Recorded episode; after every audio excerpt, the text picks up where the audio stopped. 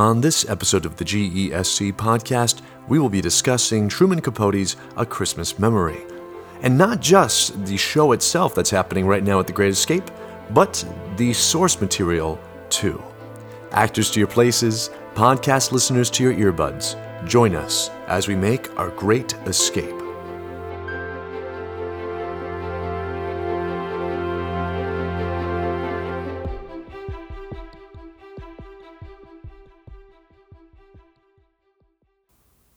Truman Capote. Now, I'm a little embarrassed to admit this, but uh, as a person who has been reading for quite some time and reading intensely and with intention, I am working on my master's degree in literature.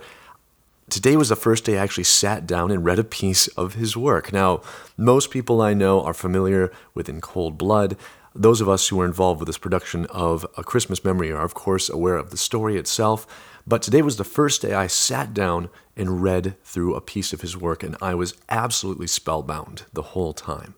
Uh, I was so excited uh, about the reading, I wanted to share a selection with our audience here, with you, and get a chance to discuss kind of a miniature review or my thoughts on the subject. Uh, needless to say, there uh, won't be any spoilers, I promise, because this is a podcast trying to get you to come to our show. So, of course, I'm not going to spoil the ending of the performance itself, but I will read one or two pages from the very beginning of the story. So, if you're the kind of person who wants to go in totally, totally cold, then listen for maybe another 30 seconds uh, and then turn off the podcast and listen to it after you've seen the show.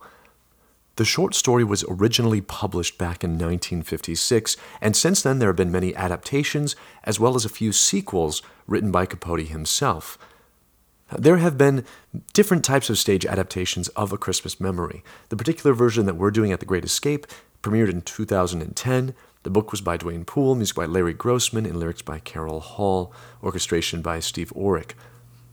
There was a production that came out prior to this that combined a Christmas Memory and Thanksgiving Visitor, both stories by Capote, both featuring many of the same characters, but the one that we're doing focuses just on A Christmas Memory. One reason why this show is so near and dear to The Great Escape, aside from it being wonderfully written and very touching, of course, is the fact that The Great Escape was the first theater in Michigan to produce this show. So, a couple years ago, back in our old space, the first time you could see Truman Capote's A Christmas Memory on stage was right here in Marshall, Michigan at The Great Escape. So, as I warned you before, now's the time to turn off the podcast if you don't want to hear any of the story, if you want to come in completely a blank slate when you sit in the audience and enjoy the production.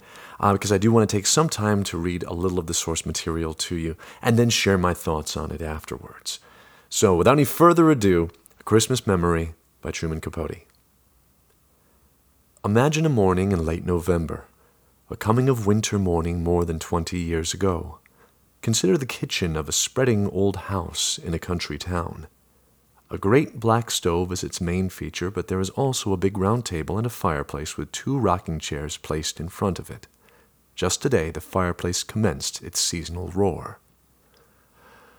A woman with shorn white hair is standing at the kitchen window.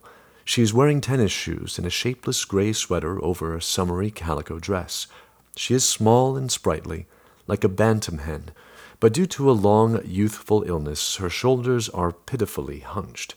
Her face is remarkable, not unlike Lincoln's, craggy like that, and tinted by sun and wind. But it is delicate, too, finely boned, and her eyes are sherry colored and timid.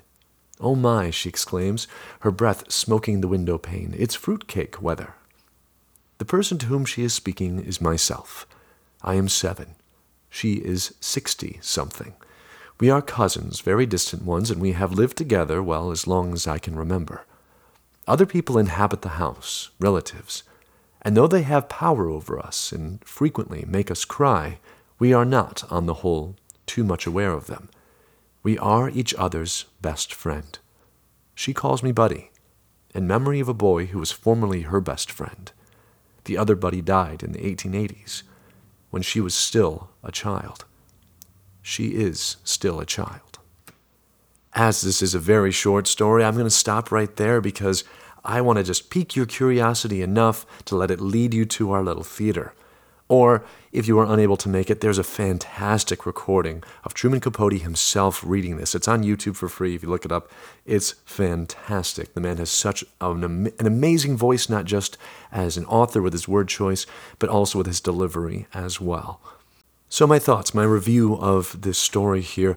I was taken a little off guard because the beginning, as you hear, begins so simply and is focused so much inward on the home and then, slowly but surely, as you hear, we begin to learn little bits and pieces of characters. And for the most part, that's how Capote describes his characters through their memories, through their relationships with one another, through little quirks, little quotes, in the way that we see each other. We don't necessarily describe each other in the kind of exposition dumps that you see in, I would say, careless writing. And Truman Capote is by no means a careless author. Every little detail that he shares has some kind of significance and reveals something about his characters in a way that is so subtle that when it all kind of comes together in focus, you're absolutely blown away by how much you know about these characters through their just little interactions and little little little bits of those characters that are shared with us throughout the piece. Capote's use of detail is not just limited to character, however, as different objects and different things that inhabit the rather small world of Buddy are all given much attention. For instance, a buggy is described as made of wicker, rather unraveled, and the wheels wobble like a drunkard's legs. An excellent example of one of the many on point similes that Capote chooses to use throughout his work. So, all in all, I highly recommend the short story, whether you want to wait until after the show or if you really can't help yourself and want to dive in, by all means, go ahead. It is a, fantastically, masterfully written piece. And I have been told that the book for the musical, that the production itself is so true to the source material and is so true to that same kind of feeling of familiarity and that kind of intimacy that you get from the short story that I cannot wait to go see the production. So we're approaching our last weekend here, the 14th through the 17th. Thursday through Saturday shows, as always, are at 7 p.m., and Sunday's matinee is at 2 p.m. And as I may have peeked at our reservation books, I highly recommend that as soon as you hear this, you call and you make your reservation so that way you can ensure that you get a chance to watch this fantastic show. And speaking of reservations, as always, if you would like to make a reservation for one of our shows, give us a call at 269 781 2700.